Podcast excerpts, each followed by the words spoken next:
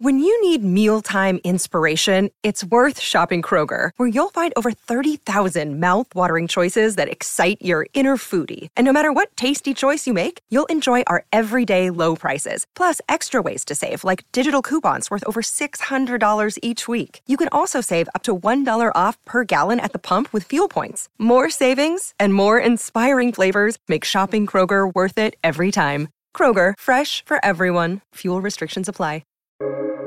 Welcome to the New Books Network. Hello, everybody, and welcome back to The Academic Life, a podcast channel here on New Books Network. I'm Doctor Christina Gessler, one of your co-hosts and co-creators of the channel. Today, we're talking to the other co-host and other co-creator of the channel, Doctor Dana Malone. And today, we're working on Skills for Scholars, specifically the hidden emotional curriculum of what you need to know to succeed in grad school. And today's topic is finding your people. And Dana is someone who I was drawn to pretty quickly because she's so good at finding her people and knowing when she's found her people. So thank you for doing this today, Dana. You're welcome. Thanks for asking. I love this topic. So we have been doing this show for a year now. It'll air a little bit after our first anniversary, and this is our seventy-first uh, episode. So rather than do the customary introducing ourselves in detail, we'll go ahead and link our information as hosts, and we'll go ahead and dive right in. So, Dana, what do we mean when we say you need to find your people? Well, I've been I've been kind of thinking about this topic, and I'll just um, before we get too far into the conversation, I'll let people know that I was excited to start thinking about this um, and as an episode, because this is a topic um, that I've been thinking more about in the last year, because I've been doing some uh, presentations with a, a dear friend and coworker, um, colleague um, around this idea of finding your people in the field. Um, and so when Christina and I were, when you and I were talking about it, Sam, I thought, oh, this is really great. And then, you know, you proposed it as a, as a topic for this episode. So I've been trying to think about this even more like formally um, of what does this mean? I have used this phrase, finding your people or your people or my people. I've used this for years and years um, with my friend and, and colleague. Um, he and I talk about that a lot. We'll, we'll meet people sometimes and be like, oh, I think there's one of our people. Um, so for me, I, as I've kind of been really trying to break this down in my mind of what does this really mean for me? Um, at its core, for me, it's about connection. Um, it's some really genuine human level connection that I have with someone else. Um, it's for, it's, you know, when I feel like I found someone, or I may have found someone, um, that might be a, per- one of my people, um, a person, one of my, you know, people that I consider one of my Um, like a person who might be one of my people is it's that we re- that I resonate with them at a deeper level. Um, and sometimes that level, you know, it, it can differ. So sometimes it's intellectual. It's, um, I really like the way that they think, or the way that they write, um, the way that they approach their work, um, or think about their work. Um, sometimes it's, you know, sort of a experiential level, like maybe we've had similar experiences um, and we connect over that, um, or just a heart level connection. So um, we are kind of framing this conversation in relation to sort of graduate school. And I might even broaden that to be, you know, even like your work, wherever that is. Um, and so kind of more professional academic settings. And so, you know, I think the the piece a lot of times for me in those settings has been at the intellectual level, um, where I'm sitting in class with someone, or I'm reading a particular book, um, or I'm talking with someone about the work that we're doing. And I just really connect with the way that they're approaching it and thinking about it. And so it's a really kind of deep connection. Um, but no matter, you know, around whatever it is that we connect, um, it's at a deeper, more meaningful level for me. And I, and I've come to this place where I can really recognize that within myself, like internally, of like, oh, I'm having like a connection moment here. Um, and I, and I'm saying I'm having that connection moment. I don't always know if the other person is having that connection moment, but I know that I am. Um, And and I want to put um, out here too as well um, that this is obviously a conversation between Christina and I, um, but I kind of want to approach this um, as if our listeners are kind of in this conversation with us. So I, I want to um, pose some questions to, to you all um, and ask that whenever you find this episode, that maybe you will message us, or, you know, uh, um, throw something out there in a thread on Twitter when we post the episode of, have you ever had that kind of a connection that we're talking about here? Um, and so I'm curious, you know, I think we would love to hear from you about those kinds of connections that you've had and and how you've cultivated those. And, and that's kind of some of the things that we'll we'll talk about as we go on. And I think that's really important for people to start sharing how they have found their people, because I think for introverts particularly, I, I'm an introvert, um, the way the world has changed since March twenty twenty has been even more confusing, I think, for us. Um, learning how to navigate the social world that we had is exhausting for an introvert. And then when it all changed, how you reach out to people, what it means if someone doesn't answer an email means something quite different now. And how you navigate Zoom and making connections with people is a whole different skill set. And I think for people who describe themselves as people people, they they have a different skill set to be able to pivot like that. And I think a lot of introverts have been left behind in a way. I think there's a lot of loneliness going on and a lot of hesitancy to try to reach out in new ways, which I uh, I empathize. I, I get that. Um, as as things contracted, um, in some ways as an introvert, it feels really comfortable. Like, oh, I can stay home and, and read my books and be with my pet and drink lots of hot chocolate. And those are some of my favorite ways to recharge anyway. But how you get back in connection with people gets really challenging. And if you've just started a new uh, training program or a new uh, educational program or a new job, trying to uh, find your people virtually adds a whole nother level of challenge. So one of the things I'm wondering about you, Dana, is when you've had your connections, what sparked it? What qualities specifically are like present for you in that connection where you say, this isn't a one and done? Because we've all had those lovely one and done where we've just had an amazing conversation with someone or um, really enjoyed being around someone. But we have that sense that for a variety of reasons, that that that was a one and done. So what qualities do you look for to pursue a continued connection? Hmm. Um, I think for me, um, especially that idea of like the continued connection, and, and I'll probably talk a bit about I'll I'll get to kind of one and dones and then how it how some of these have developed for me over time um, and morphed. But um, I think at its base level, what I the quality that I'm looking for or the piece that has to be there for me is that I feel safe to share my truth, um, that I feel safe to share some part of myself, my authentic experience and my authentic self, um, either my whole self or some part of myself, depending on the relationship and the scenario and how and where we're meeting and that sort of thing. Um, and so when I say safe there, I, I kind of want to unpack that a bit. Um, you know, I, I think of healthy relationship dynamics when I say safe. So mutual respect, Um, understanding, appropriate boundaries, uh, you know, that there's open and candid communication, and like all of those pieces sort of,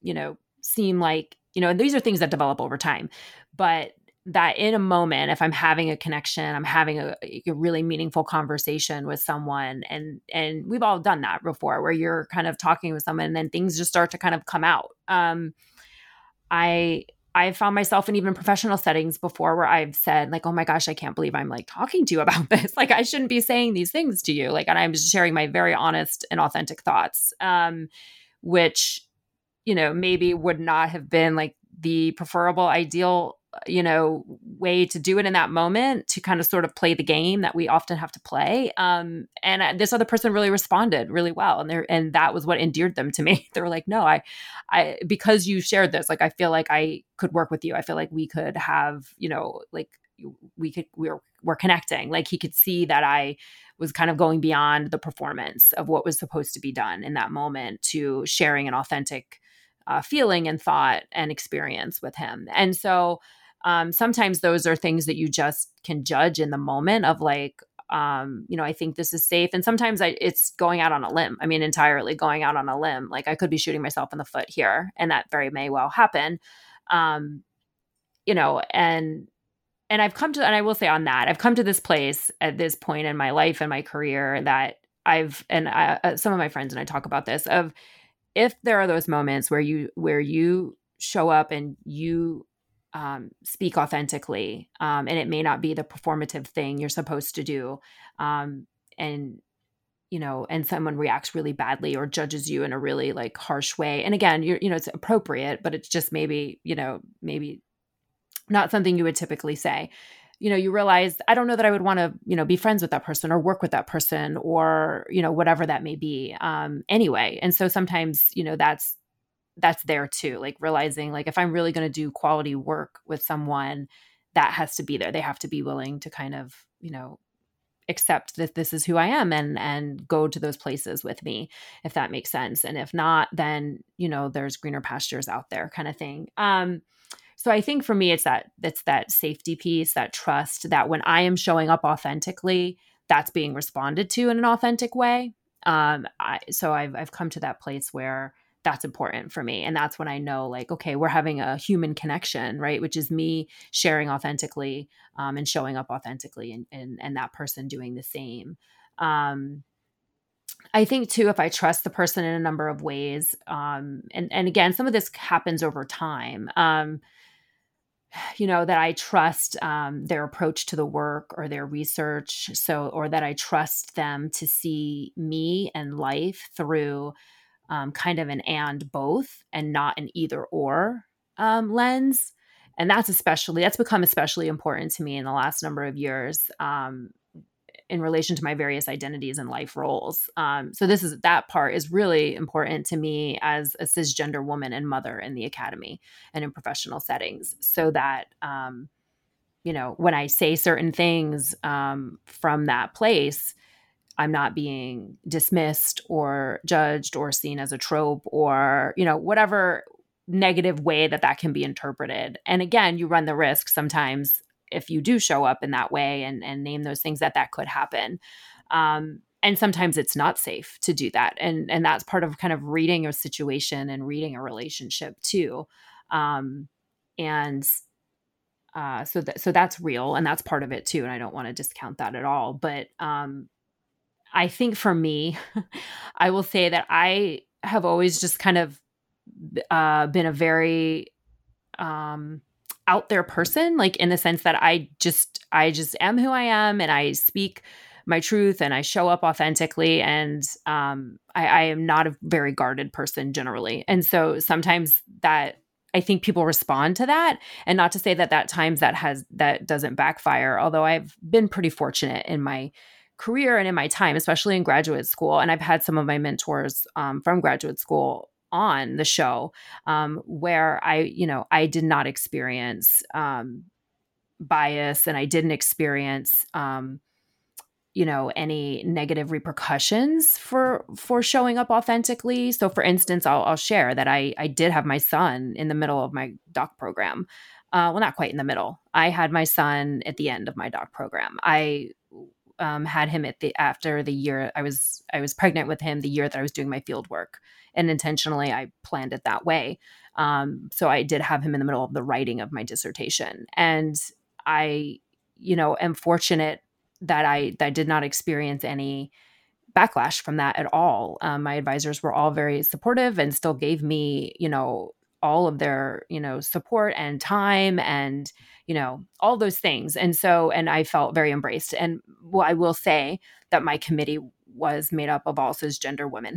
and, um, and so, you know, speaking from a grad school perspective and, and all that, like I realized that that is not everyone's situation and that is not the case for everyone. And so you have to kind of navigate that. Um, but for me personally, I think as I've thought about this more, I tend to just be someone who shows up pretty like, this is who I am. um, and not to say that's always like the best thing, but that that's, I'm just an unguarded person. And so uh, that gets even more unguarded if I feel remotely like we're connecting, then I just kind of like, here I am and who this is who I am. And here's what I think. And, you know, and I think that does invite other people into that space with me of I'm, I'm being authentic with you. And I think people feel that sense of wanting to be authentic with me. Um, if that makes sense. I think it's an important, important point to bring up, because it can be counter to the message that we get the minute we arrive as uh, grad students. The whole process that we go through to get accepted to college, or to get accepted to grad school, or to get accepted to our postdoc, or to get accepted to our professorship is almost what we're asked to leave behind the minute we start that. Um, and instead we feel, whether rightly or wrongly, we feel a lot of messages coming in that there's a, almost a uniform, that the way that we present ourselves needs to really match this sort of academic idea. And in, in some ways that makes sense. Every job has that, has a, a dress code, has a terminology, has hours that you have to be there. Um, but for many of us, we put that on over who we are, and who we are gets hidden fairly well behind that. And the more, ironically, that we can find those safe spaces and those people who can be authentic with us in a way that stays safe for them, the more we can cultivate those connections. It's almost, it almost feels like an anathema of how the system is set up. And yet we as humans need to find other humans we can work with. We cannot do academia alone. We can't do the projects that we need to do without relying on the expertise and the support of others around us. I know when you and I talked about launching this channel, and for listeners, they can go back to episode one and listen to how we, we Dana and I met virtually and, and uh, began planning this whole channel. We did connect. We had that initial connection. And then over the time, over the time of weeks and, and then months, we, it held and it built. But one of the key things we needed for this particular project was to find out each other's work ethic and each other's goals.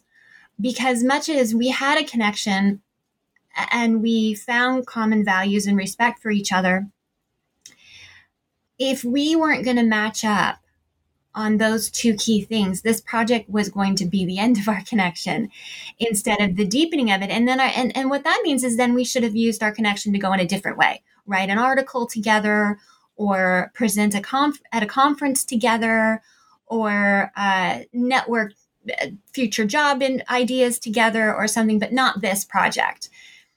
And so I think that's another key piece for me, is when you're making the connection with people, is honoring it for what it is, but for the place that you want them to be your people in your life, whether it's, I, I like this person and I want them to be my friend, or in my cohort, or in my critique group, or my mentor.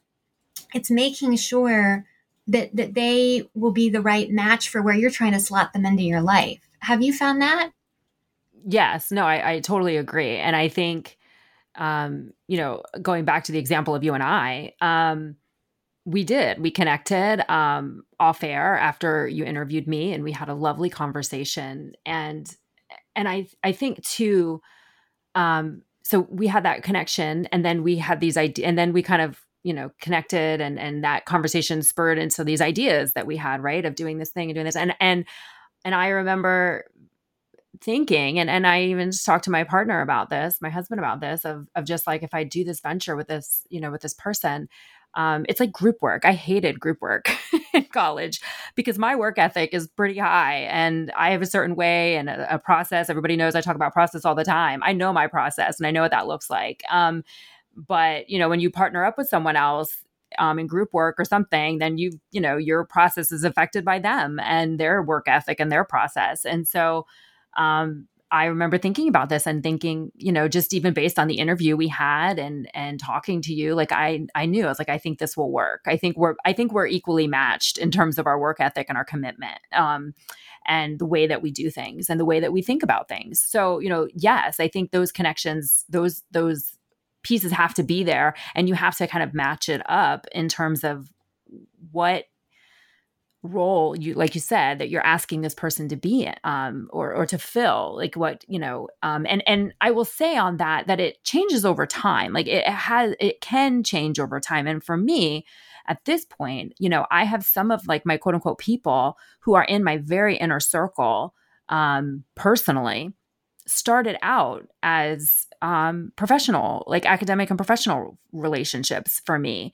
Um, and one in particular, the friend and colleague who I talk about this with, um, we present on this in the context primarily of our relationship as we kind of talk through and, you know, we use our relationship as a jumping off point for this larger theoretical conversation about, um, you know, finding connections in the work and how that makes you do better work and all that. Um, but he began, we met in, um, you know, grad school, we met in a class together. And so we were equals at that point in class together. And then we got to the place where we started working together and in the same department. And, um, you know, so I think, and, and that served us well. So we, you know, he was a thinking partner for me from the beginning because we were in the same, uh, doc program and, and we were doing the same methodologies and we were in the same methodology courses and things like that. And so, and then we were doing this similar work in the same department. And, um, and so he became a thinking partner for me. And so the, you know, that kind of spanned different roles. And then over time, you know, that morphed and that changed. And, um, and then it kind of started to fill some other spaces too. And so I think when you, when you do find your people, Um, you know, sometimes, I mean, just like any relationship, you know, sometimes they stay kind of in that lane. They stay in their lane, right? They kind of stay an academic mentor or they stay wh- whatever that is, a friend, um, you know, and they may support you in other areas, but that's kind of their main lane. And then sometimes, you know, their lanes change, um, and their role in your life changes or morphs or expands. Um, so for this particular friend, you know, uh, once we didn't have the affiliation of institutional affiliation together anymore, and I wasn't seeing him on a regular basis because I moved, and then we still continued to work together. And then we would find ways to work together and to present together and to do things together because we still wanted to work together, even though we weren't connected to the same institution anymore. And then from there, it morphed. Now, this is someone I've known for like fifteen years. So this is this is quite a, a span of time that this has morphed. Then, you know, it kind of transcends that into you realize I just kind of like, I like talking to you, with you about the work, but I like talking with you about life too. And I want to talk to you about other things.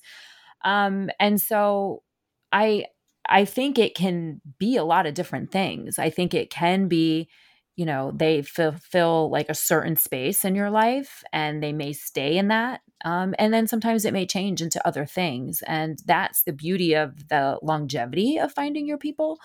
And also the beauty of certain relationships. Some relationships, and I've heard you say this, you know, they serve us for a time or they're with us for a time. They're meant to journey along with us in a certain specific amount of time or space or place in our life. And then we don't always take them beyond that. Um, and other relationships, you know, they can morph, um, and they ha- have that longevity, um, in your life. And, and, um, and I think that's exciting too. And so every relationship is kind of different in that way.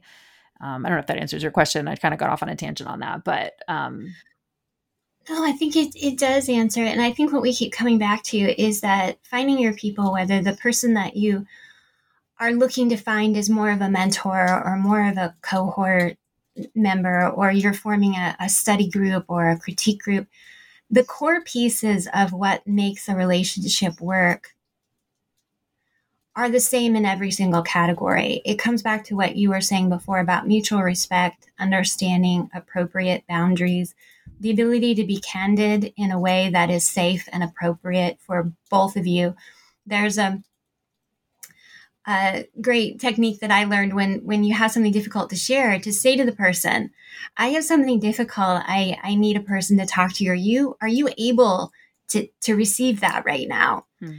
Um, rather than sort of just dumping uh, on the person um, who who would like to be there for you, but but doesn't have space for you at that moment. Um, and so those ways of really using relationship skills, they transcend whether uh, it's that you're an employee or you are the mentor.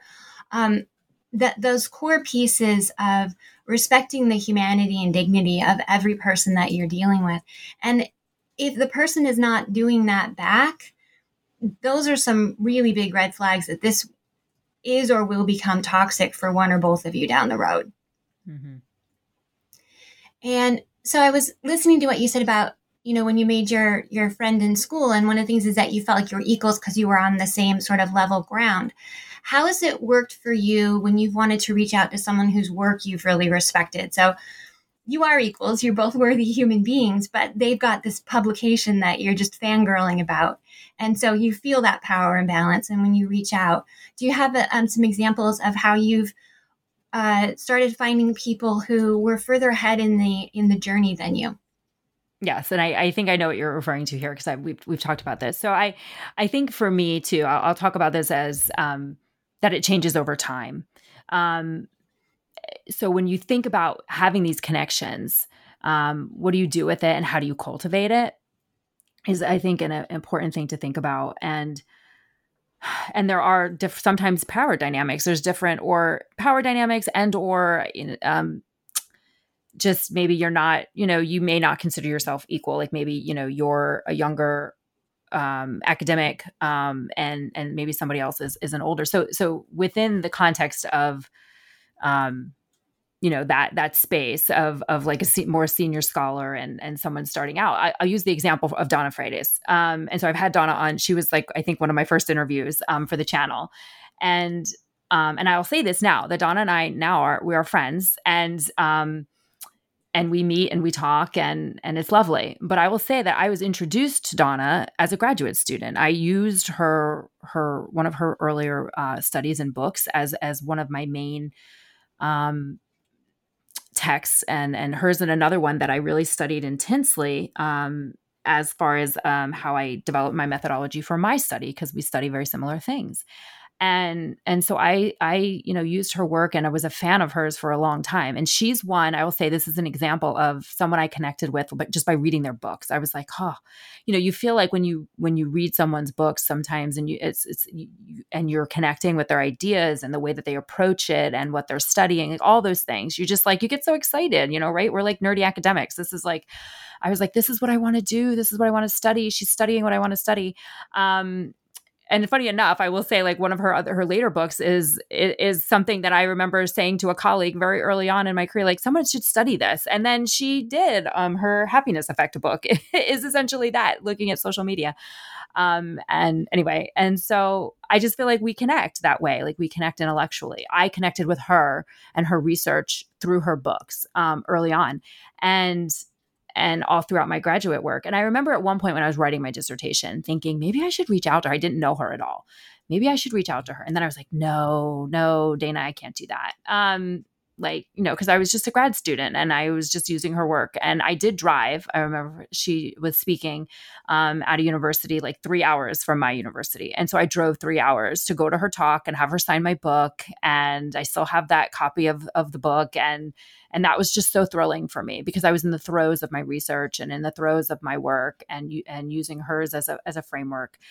And um and I felt like it was somebody, like when I read her stuff, I felt like I was having conversations with someone who did, you know, what I like what I was doing. Um, because even with your committee, a lot of times, maybe not for everybody, but for me, I mean, they were highly interested in what I did, but they were not scholars of that particular you know, area in quite the same way that she was. And so you don't always get to talk to people who study very closely what you study. And so fast forward years later, she ended up, and I think I talk about this in the interview with her, she was a, a blind reviewer, um, which she didn't make it blind. She put her name on my review of my book when I was publishing it. And we ended up connecting that way. And we ended up having a conversation and all this. And I remember when one of our first lunches together, I said, I told her that like, I thought about reaching out to her when I was in grad. She's like, oh, I wish you would have. And now being where I am, I realize like if someone who read my book, I would, and they were in grad, like I love when people reach out. I would love for someone to reach out and if they're studying similar things, because there's not a lot of people who always write on the same things. And And obviously you have some level of a connection if you're interested in the same um, academic areas and, and doing the same kinds of research. And so I attribute that to imposter syndrome. Like I really do. I think that there is some piece of that idea of like, oh, I'm not, you know, I'm not worthy enough. Like they, they wouldn't want to hear from me or, you know, they're so busy and they're this great scholar and I'm just like, you know, just a grad student. I'm not going to email them. But um, I would encourage people, if you're thinking that, reach out. Like, the worst that could happen is they just like don't respond, but, you know, put it out there. Um, I have found that most people are really, really gracious and would love, especially with students, and would, you know, really enjoy having a conversation or just even an email exchange about the work. Um, and so that's kind of an example from my own life of realizing like who I was, you know, however many years ago. Um, and, you know, and thinking about all of these questions. I remember having all these questions and things that, like, you know, somebody like Donna would really be helpful thinking partner through those things.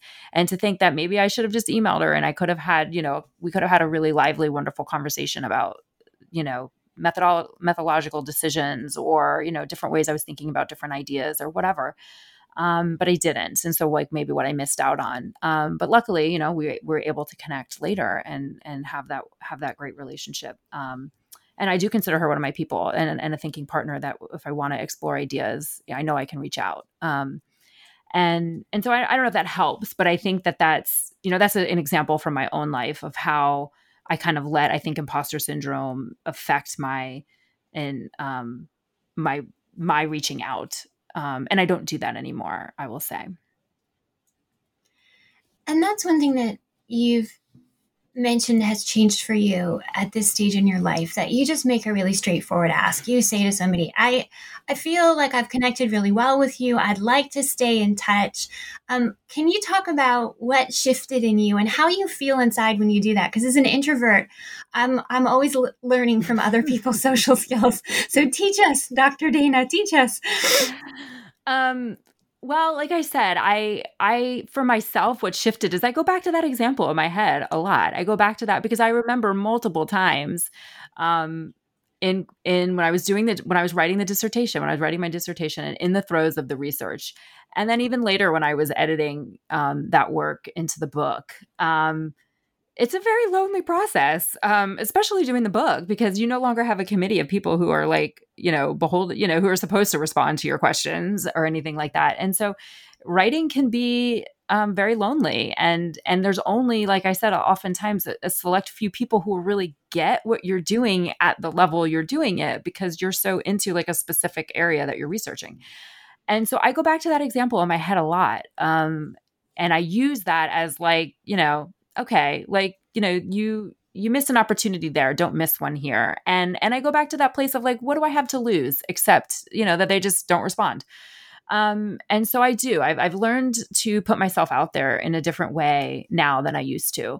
Um, and so what I do is, you know, if I feel like I've had some conversations and some connections, and especially if it's a couple, like if I had a couple conversations, um, you know, maybe more than the one-off kind of thing. Um, I've learned to like, I've come to the place where I've just, I've started naming it. Like if we have an opportunity to um, connect again, um, I, I will just put it out there very casually. I'll just say, I just want to, you know, share that I, I, I feel really, you know, I really respect your work, or I, we've, I've really enjoyed our conversations about X, whatever it is, like about the research or about the work, or, um, and I feel like, you know, there's a bit of a connection there point f- there for me. Um, so I just wanted to name that and just let you know that I would love to stay in, in contact and in connection, um, you know, that sort of thing. So I just, I do, I put it out there, um, and then see, and, and depending on the level of the connection and the nature of the connection, um, I did this recently. I will say I did this in the last six months with someone that I connected with, and I connected with them from the podcast and their work. And I just really appreciated the work and the way they approached the work. And, um, I felt like they could be a good thinking partner for me. Um, and as an independent scholar, I'll be really honest and vulnerable here and say, like, that's, you know, I don't, I don't have a department of people that I go in and see every day and I get to talk about this kind of stuff with. Um, and so I see this as I have to develop my, my network of, of my people, um, my network of thinking partners in other ways.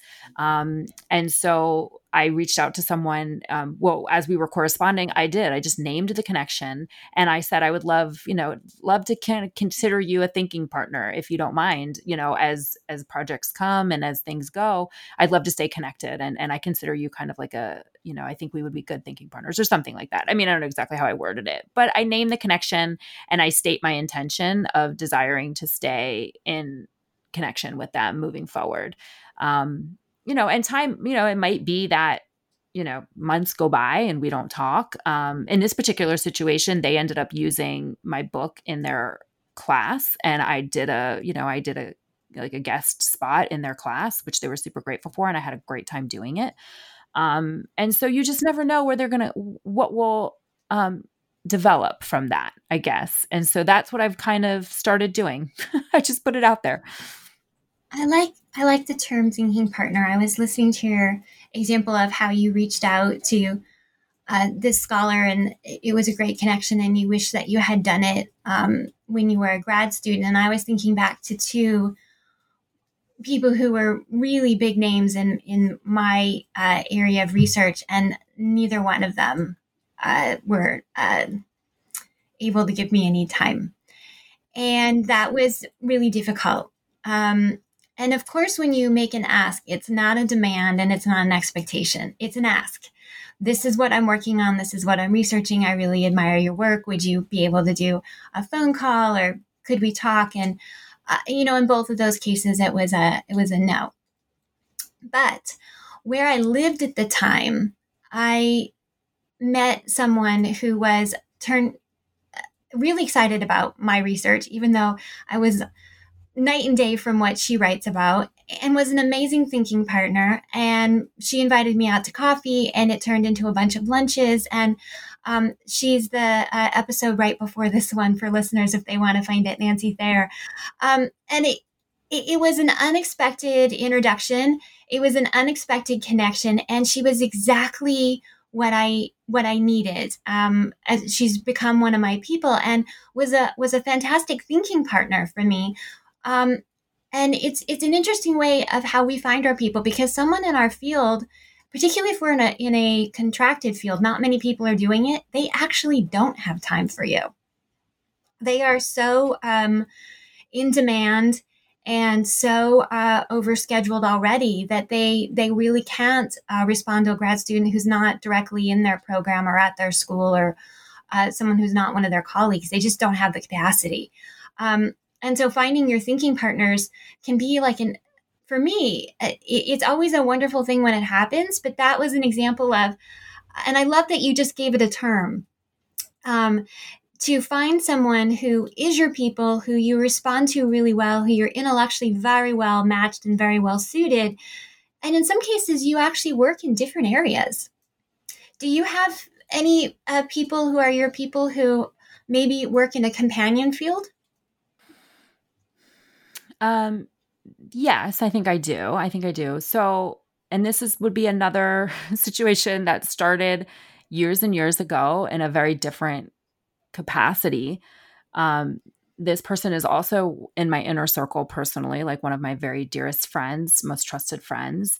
And we started out, you know, where she was a student of mine when I was working in, in higher ed. And so obviously at the time that was a very different relationship, and I was sort of a mentor to her um, for the first many years of our relationship um, because of that dynamic. And then as time went on, and this relationship has spanned probably fifteen years as well, um, you know, as that as that relationship continued, and we stayed in contact, um, you know, and they, and you know, she graduated and went on to grad school and all this sort of stuff, and, you know, ended up having, you know, her kids and all this sort of stuff. And we had then similar life experiences and we always stayed in contact. And then it kind of morphed into more of like, I'm not really your mentor anymore. We're just kind of friends. Um, and, you know, as that morphed and, and, you know, she's, and she's in um, finishing up her doc work now in a, in a different field, but um, in social work. And, Uh, but we talk about similar things and we're interested in similar topics um, related to sexuality and things like that. And we've talked about different ways and different projects we could, you know, collaborate on and things like that. Um, and and we share the academic space because, you know, she's, again, finishing up her her doc work at a very um, competitive program and um, and is getting on the job market and all that. So we share the academic side. We share lots of life experiences together and life roles. And we have like a shared history at different institutions that have been formative in different ways in our lives. And so, um, so that's kind of been a neat connection as well. Um, and, and that's where, you know, you get at this idea of like transcending, you know, the spaces and kind of preset boxes. And, and as people, you know, relationships morph and they can be, they blur, the lines are blurry. So, you know, yes, we're friends, just like my colleague, like he and I do a lot of presenting together and a lot of work. And he's like kind of all over my C V too, in terms of presentations over the years, because we do a lot of thinking work together, but he's also a really good friend and, um, and has been for years and, and a friend of my family. And, um, and so, you know, those, those lines blur, um, in, in different ways. And, And I think that's really neat, and it adds it adds a richness, I think, and and and you know, hearing that perspective of of someone who has like, you know, they kind of get your world in a way, but then they ha- they they're coming at it from a different a different place. Um, like my friend, for instance, she's she, you know, ca- has done some qualitative work, but she's pretty much, you know, a, qual- a quantitative researcher, and so, you know, that's really fun to be able to kind of talk about how we would do some projects and you know. Um, you know, how that would look for her from the quantitative perspective and what that would mean for me from a qualitative perspective, and, um, and how we can, you know, meld worlds together and, and think about attack, uh, tackling, you know, certain, uh, questions and, and projects that way. So I don't know if that answers your question, but it, that's, that's what came to mind for me. Yeah, that's a great answer, because we're talking about, um, interdisciplinary connections that we can make with people. You're in one field, I'm in another, but our conversations that we have together, because we are great intellectual thought partners, makes both of us better at our respective fields. We we come away with a new way of looking at something. We've it's it's sparked a lot of new ideas for us that continuing to have conversations with people in our own field is valuable, but it continues to in many ways reinforce a particular uh, way of thinking. So when we're talking about making connections and finding your people, one of the things that comes up again and again, uh, particularly for students and for new faculty, is needing to find mentors. So are your mentors your people in your mind, Dana, or are they a different category? Um, you know, I've thought about this question a lot because we because we've been we've been um, batting this question around, I think, between the two of us. And so this is I am. I like this question because it's not something I really had thought too much about before, but I have been giving it some thought. So I think at this point, and I will say this with a caveat that, um, you know, this is today as we're recording, but I reserve the right that I may change my mind or my perspective will likely change. Um, but as I've been pondering this question, um, I think that not, you know, that they can be both, that it's not necessarily one or the other. Um, and so for me, my people, I, I kind of think of it as sort of this umbrella term uh, for those people with whom I connect at a deeper level, like I shared earlier, right? So we have some level of that connection. Um, and so sometimes they're mentors. Um, and I think for me, to, and that depends on the role and how we met and, and what that relationship has continued to look like. Um, but for me to truly consider them a mentor, I think that I they would need to be one of my people. I would need to consider them on some level one of my people, in the sense that that safety is there for me to, to kind of show up authentically, um, for me to feel like they're a mentor. Uh, because otherwise, I think if it wasn't, I would maybe just think of them as like a helpful colleague or advisor. But a mentor to me has a bit more of a personal um, nature to it and a personal connection. Um, and, and for me to truly consider someone a mentor, that means I need to feel safe in that space to really share my questions and my questioning and my concerns or my fears or my hesitancies or whatever that is, um, and my doubts or my uncertainties, um, because I maybe don't know, because I'm navigating. Um, and and uh, Claire Anzetti and I talked about this in the mentoring episode. Like, you're navigating areas that you, you know, haven't, waters you haven't been in before. And so that's the you know, mentors help you do that. They help you navigate that because they have been there. They have done this before. And so it's, you know, in a mentor relationship, it, has, it needs to be okay to say, I don't know. Can you, can you guide me here? Here's what I'm thinking. Here's what my questions are. Um, and I found that for myself that I will, um, and, and in relationship with, with Claire and others, my, my dissertation advisor was a wonderful mentor to me and, and still is. I'm still in contact with her. I could email her, you know, anytime and like, hey, this is what I'm doing. Um, with questions, um, because there have been times where I'm thinking like, this is what I think I'm supposed to be doing, or this is what I think needs to happen here, but I'm really not sure of what the standard is or what the standard mode of operation is because I haven't navigated this before. Can you help me like make sure I'm not making a fool of myself kind of thing, right? Um, and so to tr- be a true mentor to for me, I need to feel safe to be able to ask those questions um, without um, fear that my um, intellectual um, ability or my competency or anything would be in question um, about asking those questions or about naming my other life roles or my other life choices. Um, and so I mentioned some of this about my grad school experience and becoming a mother, because that's real. That's, that's really real. And there's a lot of bias and a lot of, um, you know, uh, just, yeah, there's a lot of issues around that for a lot of people, and people experience a lot of, uh, women experience a lot of, um, bias a, a, against being, you know, as, as a mom in the, as a mom in the academy. And so for me, I was very fortunate in that I didn't, I didn't have that in graduate school, and I still had that support. And so those mentors from graduate school for me, I do consider them mentors because I was able to, and still am able to, be authentic uh, with them about who I am and the choices I'm making and where I plan to go and what my goals are and all that sort of thing. So, Um, for me to be a mentor, I think they need to be one of my people in that way, in that safe space, trusted space kind of a way. Otherwise I would like, like I said earlier, just kind of consider them like sort of an advisor, um, and maybe not somebody that I would kind of hold at that same, in that same umbrella term of my people. And I'll say this last thing about the blurring of the lines, because I've talked with um, my friend and colleague about this um, recently too, as we're doing presentations and, and thinking about this. Um, and then even in preparation for this episode and thinking about this question of, of are they different than mentors? And I think um, they can be all like, like one person can fill that. Like when I think about him, you know, he's an upper level administrator and he's very successful in his career, and, and he's an amazing, amazing administrator. Um, and so in a lot of ways, sometimes he's a mentor for me in that way. Um, even though we're intellectual equals and in though we're friends and all these other things, like there are certain areas where he has just um, a lot more experience and or different experience and expertise. And so I I would go to him like a mentor and ask these questions to, to him.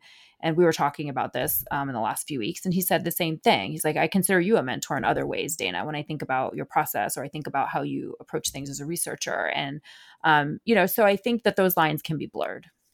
Um, and so I think for me, uh, a mentor a true mentor in that definition for myself would be like one of my people versus just kind of maybe an advisor that I go to occasionally. And I think that comes back to some of the early foundational things that you laid out for us when we're looking for our people. It's that mutual respect and how much vulnerability you can have. So when you're talking about the difference between an advisor and a mentor, you've mentioned that with your mentor, you have to be your full self. Um, with your advisor, there's someone who you're going to perhaps keep it on what we consider a quote unquote professional level. You're going to ask them specific questions, but it's not really um, a time for you to be candid about uh, some of the more difficult pitfalls that you, that you have. And we've also talked about things that transcend outside of the original environment where you met them, where they, they become a friend as well. I was thinking about the episode that you just referenced, the, the one about mentors, and she said, uh, it was important to ask, does this person have my best interest at heart? Mm-hmm. And I wrote that down when I listened to your episode. I wrote that down because I think that is such an important thing for us to come back to again and again in this world where we're trying to figure out what advice to take and who to turn to and how to cultivate a healthy relationship, is always coming back to, does this person have my best interest at heart? And then I think there's a second question. They may believe that they do, but the level to which we can be candid and honest with them will affect mm-hmm. how well they're able to determine that. And coming back to, do I have my best interest at heart? Which I think for two female co-hosts talking right now um, is an important piece for us to talk about when we're, when we're saying about finding our people. So often, we're told to put that in, in a, on a back burner, our own best interest. Um, when we're looking for our people, when we're building our our social and emotional network, giving ourselves permission uh, to have our own best interests at heart, I think is so important. I spoke with a guest recently about um, time management. She's an expert in uh, time management. And she said that we are more likely to break a commitment to ourselves than we are to anyone else. Hmm. How have you found in building your networks, in making your connections, that you navigate that about, do I have my best interest at heart? And how much am I breaking my promise to myself, or putting aside essentials like sleep or uh, exercise or things that I need to do? How are you getting better at navigating that? Hmm. Well, I think, um, I'll be honest, that's, um, it's, to say this, I've, I've always had a pretty strong sense of self. Um, I'm just going to put that out there and say that I, I have, um, which is why I think I've been able to navigate very different cultural worlds that I have been in. And I've talked about this on other episodes, um, in, you know, my college experience and, um, you know, a- attending some institutions that were not necessarily the best match for me in a lot of ways, and were culturally very different from what I was used to or comfortable with. Um, and so I've always, and so I think I was able to su- to successfully do that, to still like navigate those those places and spaces, um, because I have a very strong sense of myself and who I am and what I think, um, and and so that um, you know that kind of just is is a part of the way I operate in the world. Not to say I haven't gotten better at that, I, I have, and not to say I don't have insecurities, because everybody does, um, and and so I I'm pretty good at like I just am kind of you know I've been able to keep those commitments to myself. And I think um, finding people who understand where, um, who are, you're able to share where those insecurities are, or where those places are that you're not so great at keeping. So like some of those boundaries, like sleep and exercise, you know, or whatever those, those keeping yourself healthy.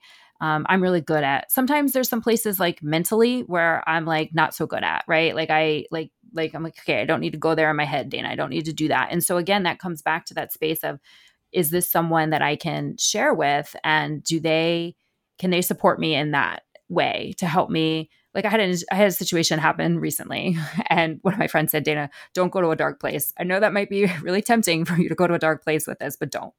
Um, and so you know. Um, We're all, I think, trying to get better at that, and trying to uh, prioritize ourselves, um, hopefully, and, and try to to honor ourselves as much as we honor our commitments to others. And I think finding people who help you in that effort and encourage you in that effort is is also part of finding finding your people, like you said, people who do they have your best interest at heart. And I I just want to say this one thing too. It came up for me as as we were talking. Um, And, or I thought about it, it, it relates to a conversation I had with someone about this idea of safety and about finding that, that safe space with people. Um, and one of my friends said to me, and this is a cisgender, um, male, heterosexual, and, and one of my very best friends. And so, you know, things can get complicated and blurry when, you know, you're crossing some of those gendered lines as well. Um, and when we talk about this, you know, in front of colleagues in the field and stuff, you know, Uh, you know, the idea of coming, uh, of saying, you know, I, I don't know whatever caused you, you know, to be able to, to, to feel safe, or to be able to, to feel that you can, you know, go to those places with me authentically. Um, because, you know, this is like, like, as we're talking about this, this is a relationship, like any of these are relationships, and you, you know, you don't just come out of the gate with all these things. This, this develops a little bit over time. And, and so I think it's, you know, important for people to think about, and this ties into what you're asking me about, about that self-care of how, what are those um, telling factors for you in, for each person to answer that question for themselves. What, what is it about this other person that's telling me, or that's showing me that I can be authentic, or that I can show up in this way, and that it's safe to do that? And so um, that's part of, I think, that boundary setting for yourself of knowing what is okay to share and what is not in certain relationships and certain contexts and certain situations, because there are definitely, um, relationships and and institutional spaces and cultures and area and departments and and you know whatever what have you that are not safe. They're not safe for you to show up and and to to um, talk about certain parts of your life or yourself um, without some repercussion, negative repercussion. And so I think part of that self-care is figuring out um, how do you determine that in a relationship? What are the telling factors for you?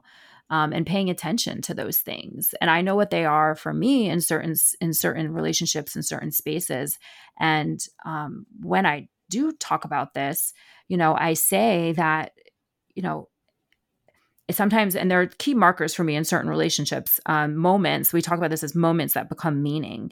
So how someone shows up for me in a particular moment tells me a lot about who they are and what they think and how they operate in the world. Right. Um, and so I use those as telling moments for me to know, okay, is that, does that open up more space for me to, to, to show up more authentically? Or is that closing a door to say, mm, I don't think this is really gonna be a, a safe space. So, um, I know I kind of like, uh, went a little bit off track on that question, but I think, you know, everyone, all of, to sum that up, everyone has different areas that are easier for them and maybe not so easy for them to take care of themselves. And certain areas for me, I think have been easier. Um, and then other areas I know that I'm, I'm still working on, as we all are. And so finding those people that can help you with those areas and maybe even be a model or a mentor for you in some of those areas, or just a listening partner to help you navigate that a little bit better. But I do agree, like, as you said, it's, it, it has to start with a commitment to yourself that you're worth finding people to support you, and you're worth, you know, keeping those commitments, and you're, and you're um, worth, you know, having that support because um, everybody needs it. Um, and you do better work um, as a result of that. When you feel supported and safe, you do better work. Um, and, uh, and so I just think, it's really important. I hope this conversation helps people think about how they're going to cultivate that, what they can do, maybe areas of their life where they could try to show up a little bit more authentically if they feel like it's safe to do so. Um, so anyway, those are my thoughts. I think those are really important thoughts, and they keep coming back to this core foundation of, of mutual respect. Whatever relationship that we're looking for, whatever advice that we're looking for, whatever Uh, role model or opportunity that we're looking for, uh, does this serve my best interest? I think is a is a good uh, question to keep coming back to again and again. Does this have my best interest at heart? And I think sometimes when we have to leave one opportunity and look for another, it's it's often because it stopped serving our best interest. And that's okay. And sometimes that's okay because we're ever evolving, right? Absolutely. Yeah, absolutely. It doesn't mean there's something wrong on the other end. It means we've we've now reached a point where we need to do something different or or make a, a pivot. Um, in the few minutes we have left, I want to ask you the final question I ask everybody, which is, what do you hope this conversation sparks? Hmm. You would think I would have thought about that, since I know that's a question we usually end on. Um, I think I kind of alluded to it, though. I think that I hope, if nothing else, that this conversation helps people really think about finding those connections, because for me personally, they've been so life-giving. And I think um, based on my conversations with friends and colleagues in the field, and even at conferences with people that I'm just meeting, I feel like there's a lot of folks in the academy right now, um, in higher ed, who are just... Uh, really tired, just really tired. And some are really burnt out, and everybody's kind of, it's been a difficult few years. And so I think um, the lifelines for, for me anyway, and for a lot of folks, are those people having those connection points when maybe the work is getting really weary, or maybe some relationships are very toxic in, in certain situations, or you're just tired with everything that's been, you know, transpiring in the world and how that's affected everyone in their own way, in their own corners of the world. Um, having that support, having those people where you can kind of take off the mask and the performance, the performances, and just be yourself um, in a supportive relationship is, is really life-giving and really restorative. Um, and so I hope that this conversation helps people um, to think about ways to do that, ways to expand their um, circles, ways to think about it differently, maybe put themselves out there in a different way or try a new technique or just to encourage their um, their heart in this area. Um, I hope it's at least that. So, so those are some of my intentions for this conversation, because I think at this moment where a lot of people are, it's just really needed. I think those are a wonderful set of intentions and a great, a great place to leave this for today. Doctor Dana Malone, thank you so much for joining me on this adventure as my co-host and my co-producer on The Academic Life. And thank you to all our listeners who are on this journey with us. I'm Doctor Christina Gessler here with Doctor Dana Malone on The Academic Life on New Books Network. And we hope you will please join us again.